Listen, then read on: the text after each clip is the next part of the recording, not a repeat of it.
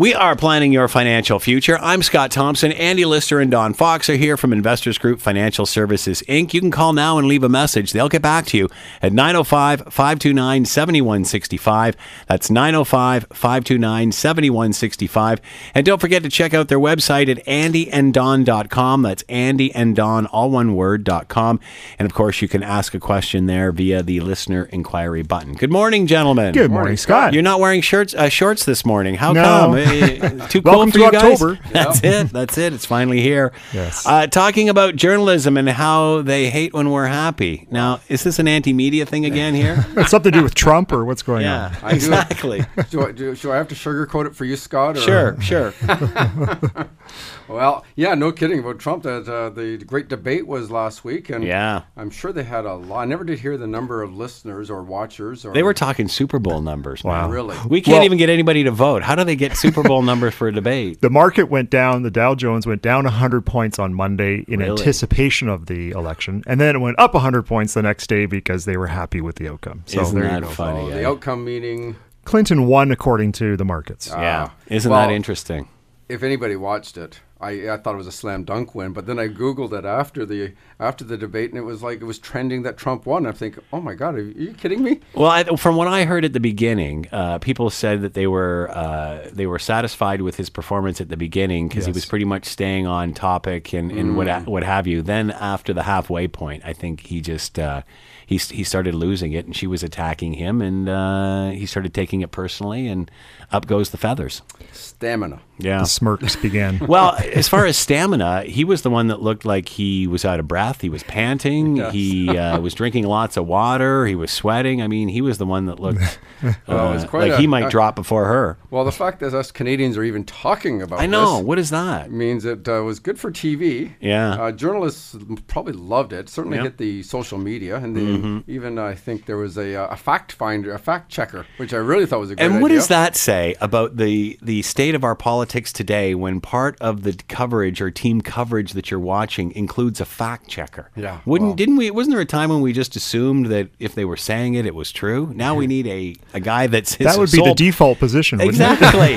His sole purpose is to check the facts. Are you kidding me? I would love a like a button that would go off red and then buzz every time if something was a lie. Yeah. Hook it up to a cattle prod so they get a little jolt every time they say something wrong. just be a constant beep going on, Yeah, beep going on. exactly. Oh, quite funny. But in the world of finance, it's interesting how journalism can twist anything. Mm-hmm. Okay, not too different, you know, different than a lot of the politics we are just talking about. And one of the headlines, um, not long ago, it was, in fact, it was only a month ago, it was headline: Fear Index plunges. Wow. I didn't know there was a fear index. Well, there isn't actually. okay, but what that meant was Very all- high around Halloween. Yeah, I, bet- I bet it is. It's, the ti it's a seasonal thing. Yeah, it is- hey, It's welcome- seasonally adjusted. Welcome to October. That's right. Here we are. Good time. Fear factor. Fear index plunges. What would that mean? It's really almost a double negative in a way. All right. Okay. What it meant was the stock Really? markets were at all time highs. They were happy. They're happy. So instead of saying how the markets were up and everybody is actually feeling good about the markets right now, they talk about the fear is going down. Hmm. Okay. So the the whole idea plunges makes it sound like a really bad thing. Yeah, it's a drag, yeah. So immediately when I saw this headline, I'm thinking, wow. And then I had to catch myself. Says, what the heck is a fear index? Just like you said, Scott. Yeah. And all it really meant was the investments were at all time highs. In fact, big news. It, ha- hasn't happened for a long time. It was on August the 12th, 2016. So just uh, a month and a half ago. Big day. Hasn't happened for 17 years. What do you think that was? Don't know. Uh, most people kind of missed that one too, so don't feel bad. Scott. Okay. It was when the Nasdaq, the S and P 500, and the Dow Jones all hit an all-time high all on the same day. I don't know how I missed that. I I feel some sarcasm. No, that's spin. and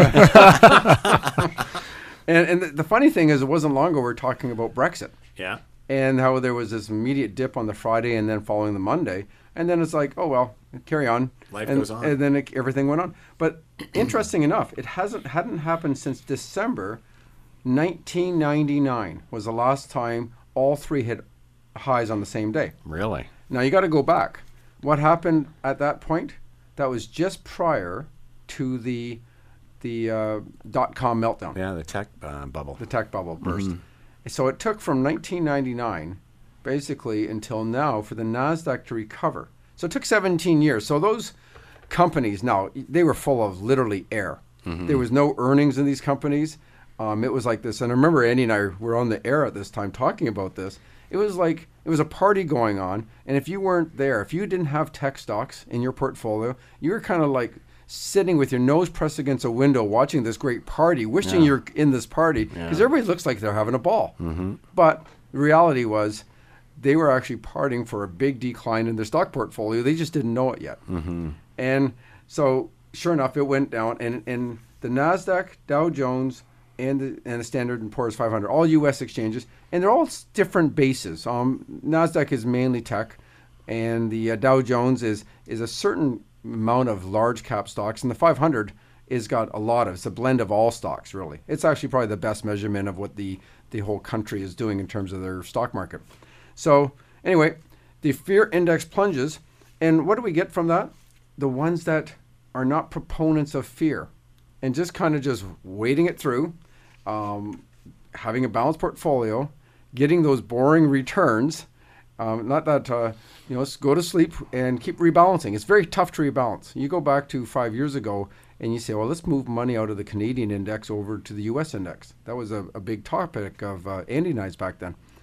Well, who would want to do that? Canada just had w- tremendous returns, and the U.S. just had 10 years of zero performance. Well, fortunately, a lot of our clients did, and they have now done extremely well because the U.S. side has been the best performing area Yeah. in the last number of years. So, the idea: keep going with your balanced portfolio. Um, look at what you should be investing in long term, not short term. And so there's this chart, and it's kind of interesting. It goes. I have this one right in front of me, and I know. I don't know what it looks like to you. A bunch of squares looks like a, a puzzle, really. It looks like call uh, that. It's the um it's the uh, element table, isn't it? Looks like my It uh, does look like that. looks like my daughter's uh, science homework. The best name I've had for it, if you visualize, it's called the quilt chart. Oh, Oh, yeah, very nice. Could be. Yeah, it does. Imagine a quilt. You. Well, If you have enough money, you'll keep warm. So it goes from 1997 to 2015. Obviously, 16 is not done yet. And it has different asset classes, such as the Canadian Bond Index, the Large Cap Canadian Large Cap Index would be Canadian large companies, Canadian Small Cap Index. It is the it's all the smaller companies in Canada. This has emerging markets, foreign equities, which are mainly Europe, global bonds, global equities, which is all across the whole world, where where U.S. would also be part of that the U.S. Small Company Index and the U.S. Large Company Index. So, looking at this, you're saying, well, where should I put my money? And if here you are in 2009 and 2010, and you just saw the Canadian Small Cap Index do 75.1% 2009, 38.5% 2010, it kind of reminded me of the tech bubble. Hmm. Well, what happened after that? And I do know one thing there was certainly a lot of people wanting to buy resource stocks at that time, which is a large proponent of the Canadian Small Cap Index and oil and gas and so forth. Well, in 2011, it was position eight out of nine. It did minus, uh, minus 14%. Well, that's okay. It's a good time to buy. Mm-hmm. That's what most people would say. Well, the following year was also the same thing, two and a half percent though. 2013, it was about middle of the road, 7.8 percent. Last two years in a row, it was the worst performing asset class, minus one and minus 13.8. Hmm. So, if you had to look at this and say, okay, which would I buy right now? I would look at perhaps the small cap index because it was doing so well. And that's kind of what most people do. They kind of, all it takes is a couple good years like that, and it takes the whole trend of the 10 year. So, for example, in 2009 10, it's up 110%, actually about 120% in two years. Well, you can only imagine what the 10 year return is now. It didn't do, it, it, the 10 year return is probably about 15% a year, Mm-hmm. which means it did 3% for the other eight years, but it did phenomenal for the last two years. And it really skews returns. So the idea of this is never trying to pick a winner. It's trying to get a, you know, a blend of all of them. And if you did that, your rate of returns would be somewhere in that 8 to 9% area with far less volatility. And that's what asset allocation is all about. You know, I know we talk about it all the time, and it's, it's actually probably, if you look at uh, Andy and I's job, it's probably one of the easiest parts of, of, of our job is trying to find out what a person's asset allocation should look like. Because we look at their risk tolerance, how long they have, and then we try to create a portfolio based on that that is spreads the risk over all asset classes. Then that's the easy part, to be honest. Then you look at the uh, you know tax planning, estate planning, the insurance planning, what to do with cash flow, when you want to retire, kids situations. That takes the most of the time. Mm-hmm. But what do most people focus on when they're talking about financial planning? Where do we invest our money? Mm-hmm. And it all comes down to creating asset allocation, asset allocation, following up on a regular basis. So not sure if you have anything to add to that, Andy. No, I just it's funny. I met with a client this week, and we were looking at their portfolio year to date. And you know, as I the portfolio consisted of about ten different um, mutual funds, and which was properly geographically diversified, etc. And and I'd put down beside each one, each ten of the ten, their rate of return up until the end of September. So, uh, and that ranged from I think plus plus seven point one percent on one of them. There was ones around three percent, four percent, one percent, and one of them was minus nine. So the first comment that came out of the client's uh, mouth was, "Well, I guess we'll be getting rid of that one that's minus nine. Hmm. and I said, so let me just, you know, you're part of 80, about 88% of Canadians who like this strategy, which is sell things when they're low and buy something else that's high. She wanted to buy the plus seven one Yeah. And sell the minus nine. So we kind of did a reframed it, but it's part of this process where we're just not geared to make good investment decisions when it comes to uh, it comes to our strategy around asset allocation. So the model is is important and sticking to your sticking to your plan. We are planning your financial future. Andy Lister and Don Fox are here from Investors Group Financial Services Inc. You can call now, leave a message. They'll get back to you. 905 529 7165. That's 905 529 7165. Don't forget about the website, andyanddon.com. That's andyanddon.com. And you can also ask a question there via the listener inquiry button. We're coming right back. We are planning your financial future. I'm Scott Thompson. Andy Lister and Don Fox are here from Investors Group Financial Services Inc. You can call now and leave a message at 905 529 7165. That's 905 529 7165. Home is where the heart is. Yeah. And where most of the money is spent, I'm guessing. where most of the money is spent and where the most of our money is invested. and Mm, yeah. that's what I really want to focus on in this segment. And, you know, it, I, we're looking back in previous decades, and Don, Don and I have both seen this over the years. But as, as savers or investors, we tended to really stick a lot to our Canadian stocks. And the, the main reasons looking back on it would have definitely been limited access so how do you get those foreign investments how and and, and obviously the high cost so it was very difficult um, to, to actually get invested outside of canada Right. so but that was probably 25 you know 25 years ago when that environment really existed today we know it's definitely less costly to be able to invest outside of Canada. We know it's easier to invest overseas than it's ever been before. And we know that the value of global diversification in terms of helping your portfolio, reducing risk and reducing volatility is, is key to your investment strategy. The reality, though, is that we're still overweighting Canadian. And we call this our home country bias. And really, you know, if you think about it, uh, if I said to you, Scott, well, you're going to invest in um, companies, you're going to invest in some stocks, but you can only limit yourself to companies in Ontario, hmm. and that's all you can buy. Would you question that strategy, right? Yeah, absolutely, you- yeah. you- does that make sense? Mm-hmm. Because you you feel so limited in terms Yeah. of what you have available to you, and when you look at the sort of, I guess, the balance around the world of how people would invest in terms of a global allocation, one simple analogy is what we call the MSCI, which is the Morgan Stanley Corporation Index. the All Country World Index. And the All Country MS the MSCI All Country World Index, it has no bias. It's basically just ba- based on what we call the market capitalization. And market capitalization means if you take the amount of stock that a company has and its current price per share, so the number of shares plus the current price per share gives it a value. Mm-hmm. And then you took all the companies that are listed on a country's stock exchange and you took their value and then you compared it to all the other countries around the world and all the other stock markets, mm-hmm. you would end up with this index, which tells you a global kind of weighting of the value of stocks around the world, the market cap.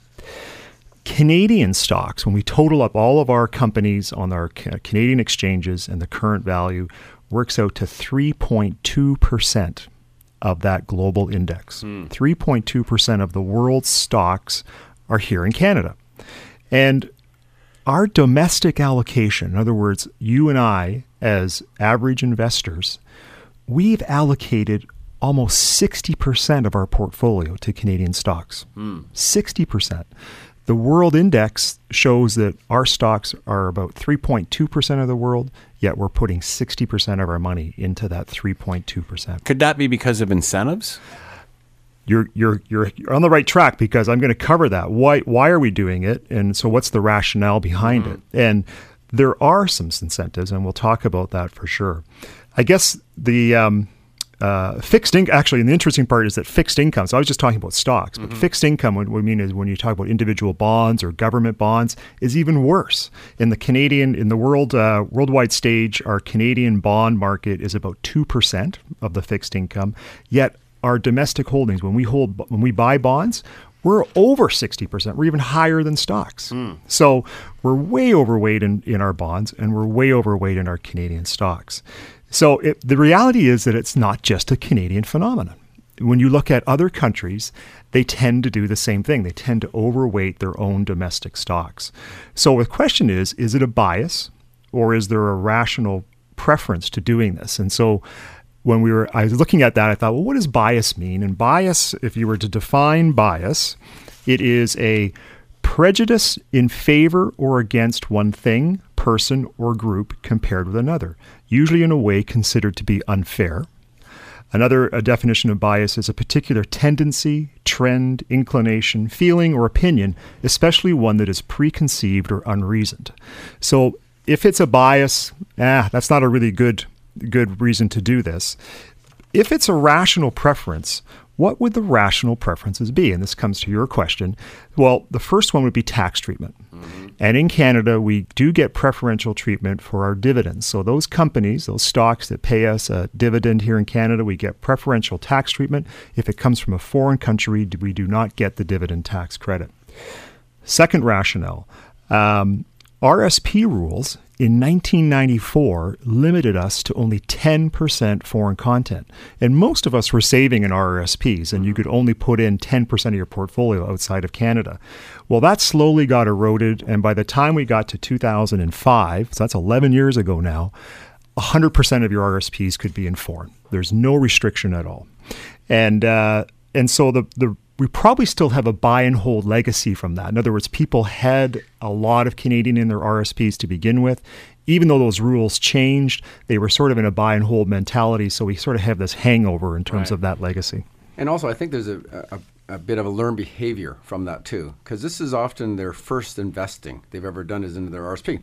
So you go back to that legacy of investing where 90% had to be in Canada, and then it finally dropped to 80%.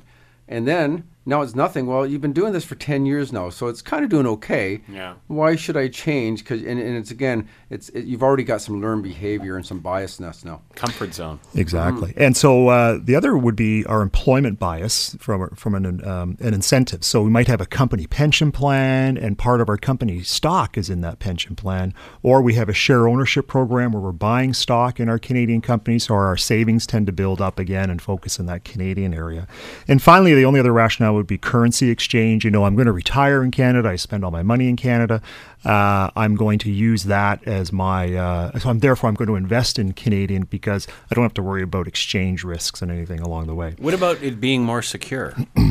Well, secure then comes into part of the rationale, I think, which is um, you know the political or geopolitical issues around Mm-hmm. this, and I actually kind of put that more into the not so rational side of it, Mm-hmm. although it makes sense. But uh, so the tax treatment makes sense, etc. We know the employment bias, and then so as we think about There's companies you know though. You know you know like Bell Canada, for example, but you may Yes. not really know, say Nestle as mm-hmm. well. Even though they're probably even a larger company, I'm not quite sure. But again, these are companies that every day you hear of because you're you're actually shopping there. You're using them. You're paying the bills, and there their their names on the top, right? Yeah. That's exactly what I was going to say. So one is what we call a, pr- a preference for the familiar, right? We we know, and in many cases, right here in Canada, right, you're using a, a bank card with the name right on it, Yeah. or you're using your um, your cell phone, etc. But and it was interesting. There was a, a research study done in 2012, uh, Indiana University, titled "No Place Like Home: The Familiarity in Mutual Fund Manager Portfolio Choice," found that U.S. mutual fund managers tend to invest more heavily in stocks from their home states. Hmm. From their home states.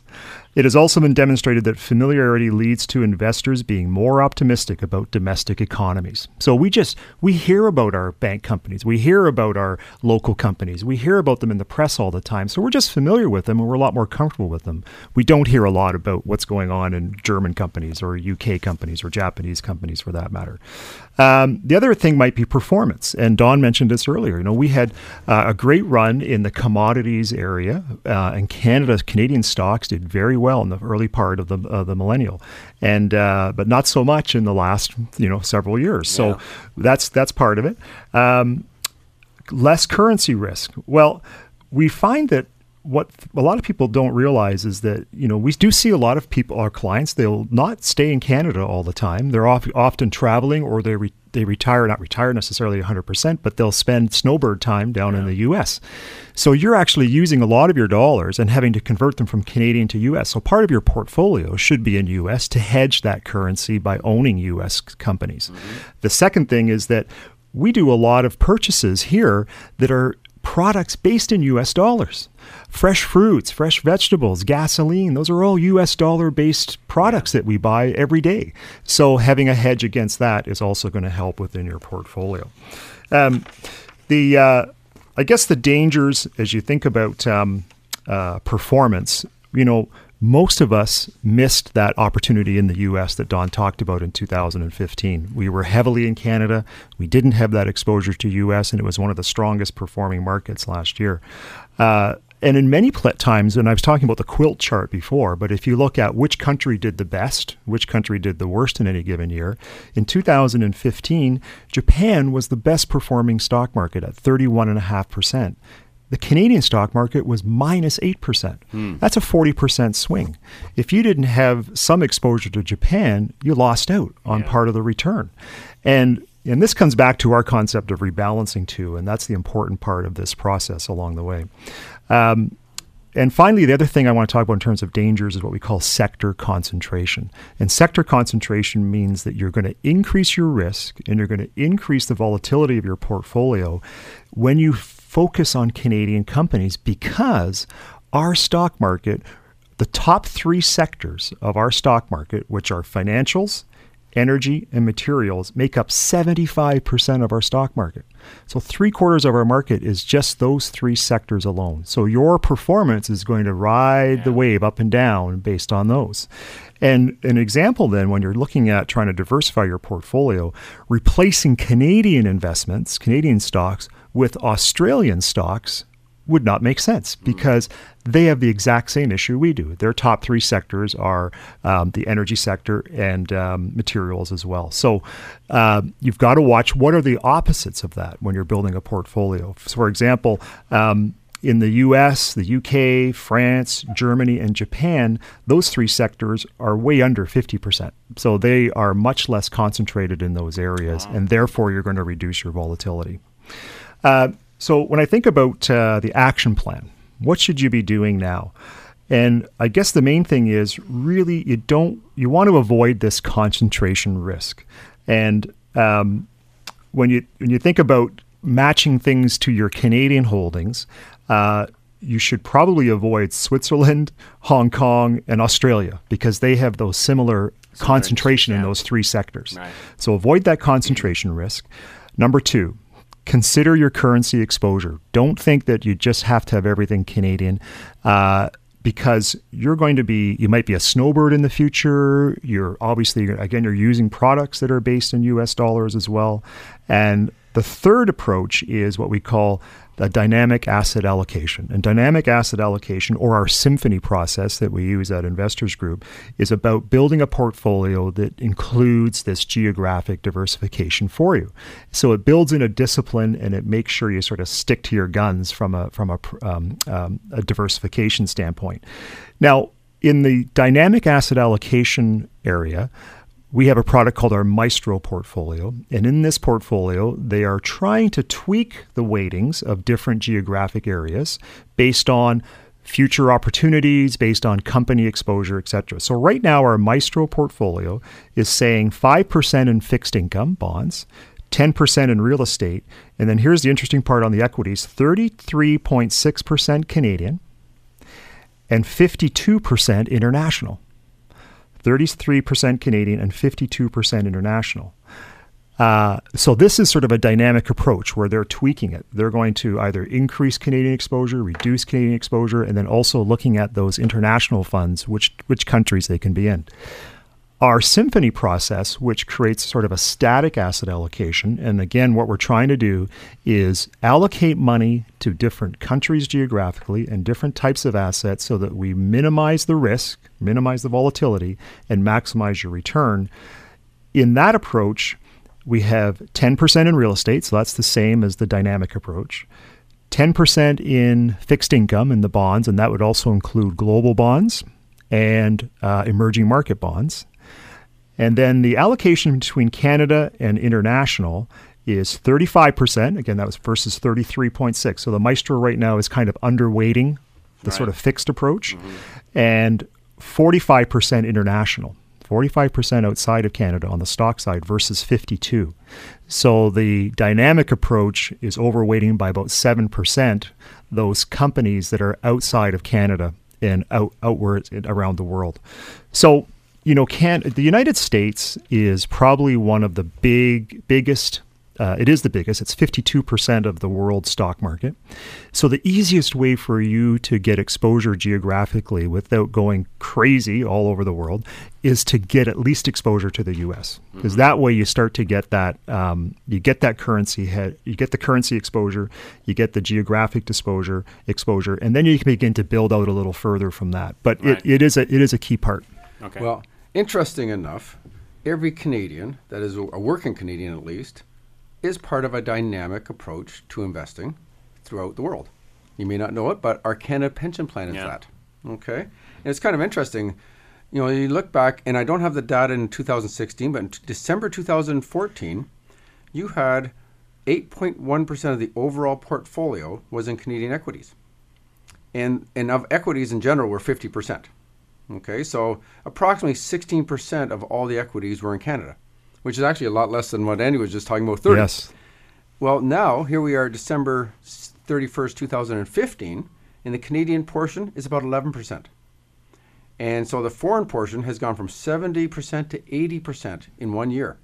And, and this is by no accident. They're doing the exact same kind of risk analysis, trying to get the best return with the least amount of risk, and using stocks, of course, is part of that, um, but also geographic risk.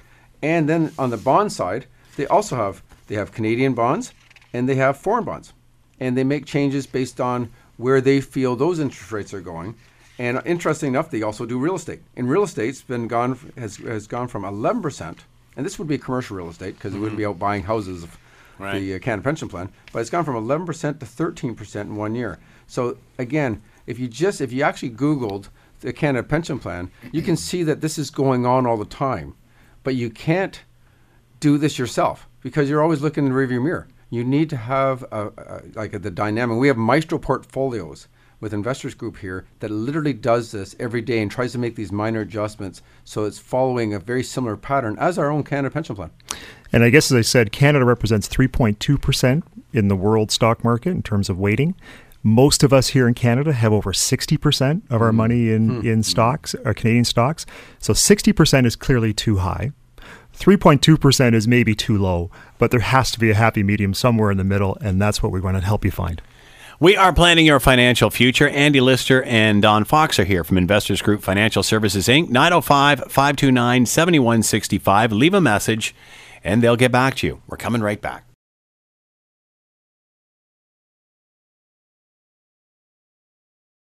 We are planning your financial future. I'm Scott Thompson. Andy Lister and Don Fox are here from Investors Group Financial Services, Inc. You can reach them now at 905 529 7165. Leave a message. They'll get back to you and check out the website at andyanddon.com. That's andyanddon.com. Why is renting a beautiful thing? Yeah. Isn't it about home ownership? That, that sounds so anti-Canadian, doesn't it? Yeah, it does. Yeah, no question. And and it's kind of interesting. It's up there with just having one bathroom. or only having three TVs.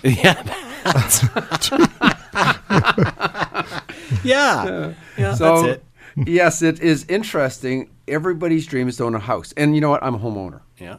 But when you actually work it out as a financial decision, it's it's really interesting. We've had some of the Wait do you try owning a car. Oh. that's worse. Oh, true enough. That's a guaranteed to That's depreciate. another, that's another show. yeah, exactly. yeah, there's a that's an expense, but it's interesting. I, I, I had a client I saw yesterday. I sorry, not yesterday, uh, three days ago, and uh, we are going over his return. He says best investment I ever made was this house. I bought it for one hundred and thirty thousand, and it's now worth six fifty. Yeah. And I said, wow, yeah, that's quite good. So I worked out the return. It was he bought it in the nineties, and. He said, you know, you'd be interested on what the return would be. And again, this doesn't include the fact you had to pay property taxes. Um, he had to put a new roof in, put a new kitchen in, redid the basement, and whatever else he's done over the years. And it worked out to, and I guess I asked him, what do you think the average has been? He says, oh, it's got to be well over 10% a year. And I said, well, it actually works out to 5.6% a year. And this is right now, and I'm not saying this is the peak where where it's done, but it has done extremely well in the last number of years. So you, it has been kind of skewed in terms of the rate of returns. So I said, well, how'd you rent it? Why, why is why do we just think you have to own? And it is, you know, certainly the sensible thing to do, and certainly your parents and your grandparents will tell you you have to own. But what it does, it when it really does drown out anybody has a different viewpoint because there is some renters out there that do quite well. They're hard, few and hard to find. I'll tell you. Okay? Yeah, because at the end of the day, doesn't this come down to forced savings? And Oh. because the old deal, oh, you know, you mm-hmm. rent, then take the money and just invest it. But who does that? Mm. Well, you, You know? literally just went through almost the whole segment. We can wrap it up now. Thanks, Scott. And uh, another word. I for have that, clearly, I have clearly been doing this show too long. You've been doing your homework, I guess. Uh, and I even put a star around that because that was my finish. but anyway, there, there goes. So the- tell us that joke, and I'll right- give out the punchline. let's, get, let's get right to the back of the book and find out what this is about. Do you want to start the segment over? And it is. You're absolutely right. It's all about discipline. Yeah. Discipline and the four savings of, of home but ownership. why, Don? Why? give us some background, some meat to this. Well, there's always this thing is you're building equity when you when you own a house because it's going up in value, and you're not doing that when you rent. Rent is simply throwing your money away, and we've all mm. heard that.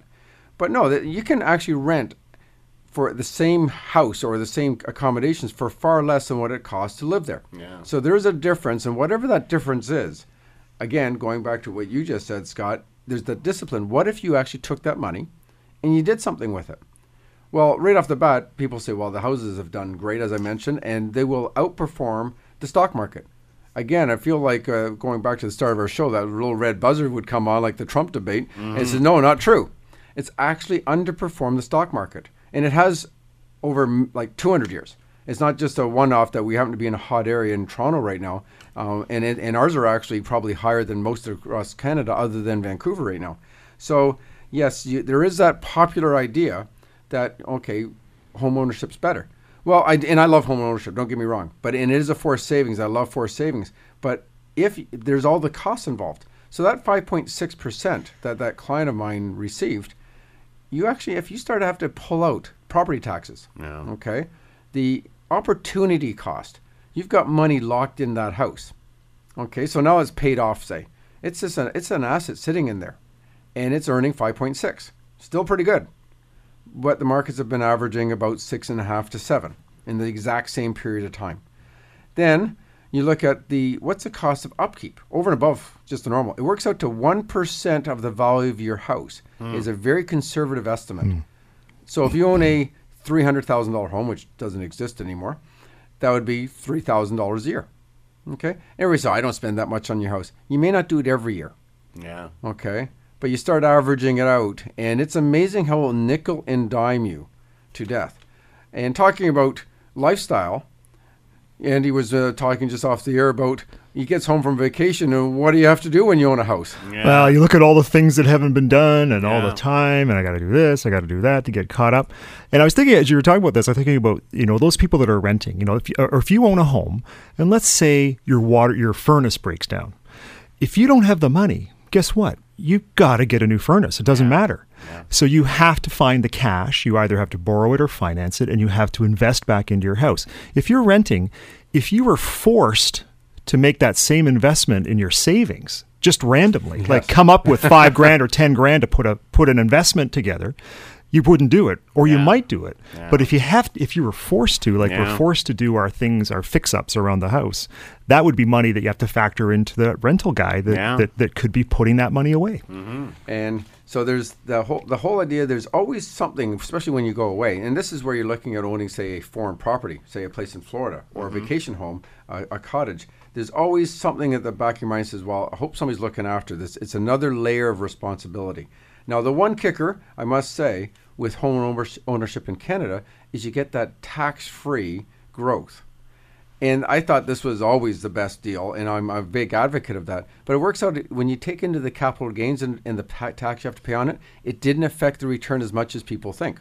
And now, with the advent of tax free savings accounts, and you were able to pile that difference into a TFSA, you are now getting also tax free growth. Hmm. Okay. So you take all these things in, together. It's really one of those you got to look at lifestyle, flexibility, job, um, what your life situation is now, single, married, what have you, whether you want to have kids, whether there's a lot of decisions to go. But don't think it's purely because that you're, you're going to get a better return and it's a better investment. It may not be. I was the best advice I was given uh, way back when was if you don't need a house because I was a single guy at the time, don't buy it. If you don't need the property, if you don't need the space, don't buy it. Which is why I bought the cottage. Well, job, job you know, a lot of people are very m- moving around for different jobs now. Yeah. And you think about selling your house and Yeah. the cost of selling your house. Yeah. And, and and I know you you moved around a little bit earlier Yeah, on in quite your a bit, yeah, too. yeah. Well, if you're tied down to a house, that's like, oh, geez, do I really want to go to Vancouver? Do- Yeah. What about this Calgary job? And you know, you're renting. Yeah. No big deal. Oh, a well, couple months always. notice, and you're done. Yeah. We are planning your financial future. Andy Lister and Don Fox are here from Investors Group Financial Services, Inc. We're coming right back. We are planning your financial future. I'm Scott Thompson. Andy Lister and Don Fox are here from Investors Group Financial Services, Inc. 905 529 7165. If you'd like to reach them, call now, leave a message. They'll get back to you. Talking about your financial readiness here. Ready Are- for what? Are you ready? I don't know. Are you ready to retire? Your financial habits are going to make a big difference in terms of your uh, your success in retirement. Now, I will tell you, Scott, we're going to test you. Now, there's five areas here. We're only going to have time for one today. There's five areas, and you can, depending on your score, you're either going to be a financial readiness all star, or a financial moderately ready, or the lowest score would be definitely improvement needed. I may not be here to finish this show. All right, here we go. Question number one. Um, I spend, so this is on budgeting. This section is all on budgeting. Question one I spend within my means. Answers are number one, never. Number two, sometimes. Number three, often. Or number four, always. I spend within my means. I should be saying this in a soundproof room where you guys can't hear me. No, no, let's hear it. What's your answer? Uh, I would say often. Often. Okay, gotcha. Question two I have an emergency fund that can cover at least three months of living expenses. Uh, the options are number one, never. Number two, sometimes. Number three, often. Number four, always. I would say often. Number often. All right. Next question. If my next paycheck came a week late, I would be able to meet my financial obligations. Answers are never, sometimes, often, or always. I would say always. Okay. Uh, question four. over the past year, I have been able to cover all my expenses. Answers are never, sometimes, often, or always. I would say often. Okay. Question five I know how my money is spent and earned. Question answers are never, sometimes, often, or always. Always. All right. I'm ready to retire now. Let's go here. Okay, let's add them up. That should be one more question. Mm-hmm. How, has this show helped you understand all those previous questions? Always. I think I already answered that. Yeah, good point. Okay, you scored 12. So you're just on the cusp. You're on the cusp Yeah, I'm way too between young. moderately ready and a financial readiness all-star. So as a as a moderately ready team. as a moderately ready, uh, you are more financially ready in some areas of your life than others. Speak with your advisor to learn how you can help strengthen your weak spots and boost your confidence to handle everything life has in store, whether planned or unexpected. I don't know if I want to do that. That might mean having to change my lifestyle. You know, there's something about living in He- denial. He's going to tell me something you know, I don't want to hear.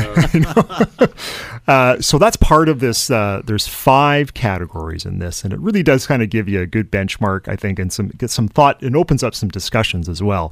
The other the other areas are your investment and retirement planning. That's sec- section two. Section three is on debt. Okay. Section four. I may not do too well on that one. no, you might lose some points there. You might drop down into that moderate area. A confident moderate. Confident moderate. That's it. That's me. Uh, section four is your financial protection, okay, which would be insurance, etc., in case of illnesses or death or disability. Uh, and then finally, the last section is your financial stress. All right. So, uh, and this is part of our, I think, you know, one of the goals whenever you're going through the process with somebody and developing a, finan- a comprehensive financial plan is to A, focus in where are people's areas of weakness. And that th- something like this can help us pull that information out of people. Uh, What if your weakness is shopping? Ooh, Shopaholic. Retail therapy. that comes under the budgeting thing. and, uh, and, you know, we have V's. We have ways to That's not, that's that. not me, by the way. okay. Um, but it, it's a valuable tool because it really does help us focus in on where the strengths and the weaknesses are for an individual or for a couple are. And as we develop their plan, we can kind of accommodate that within some of the strategies that we're using. And again, it just it all comes down to having a comprehensive financial plan. It's based on your goals, it's based on your risk profile, and it's based on your priorities and timelines. And I think that um, uh, the the value of a plan and and what I've seen over the last several years as I meet with people and review their plan and it's report card time, and it's exciting because people want to know are, are we moving forward and what Yeah. progress are we making, and it's nice to be able to sort of tick the boxes off as you begin to look at that march towards accomplishing your goals. And sometimes it's nice when you cover accomplish those short term goals, and but it's also nice to see that you're on track for those long term goals. And uh, so again. Um, more and more today, I think people, you need to feel like you have a comprehensive financial plan. This is not about just your investments. We talk a lot about investments because obviously that's a key component, but you need to understand where am I in terms of my my my debt? Where am I in terms of my retirement goals? Are we okay in terms of our children's education? What happens if we get sick or we can't work? And finally, what happens to our estate if we die? Is this going to be a smooth transition or is this going to create a can of worms? Are we missing opportunities? So, a comprehensive plan looks at all aspects of that. And, uh, and, and I think that um, today, uh, that's what differentiates a certified financial planner from the average investment advisor is that they're looking at that comprehensive picture and that today is is producing better results people are accumulating more money and they're more confident as they head into their retirement as well And, and one other part of the retirement readiness quiz, if you have to go to our website, www.investorsgroup.com, you'll you just put in retirement readiness quiz, and you'll actually go through. Uh, it's different questions than Andy just um, just went through, but one is simply your social side. It's one thing to be financially ready for all this, But what, where are your friends? How many are at work, and do you have any outside other interests? And and for a happy retirement, it's more than simply the money. Now, I've got to say, money is a big part of that. Yeah. I don't see anybody happy without the money. Yeah. But certainly, there's more things to it. So it's a great exercise to go through. We have been planning your financial future. I'm Scott Thompson. Andy Lister and Don Fox have been here from Investors Group Financial Services, Inc. You can reach them 905 529 7165. You can call now and leave a message and check out their website at andyanddon.com. That's andyanddon.com. Thank you, gentlemen. Have a great week. Thanks, Scott. Take care.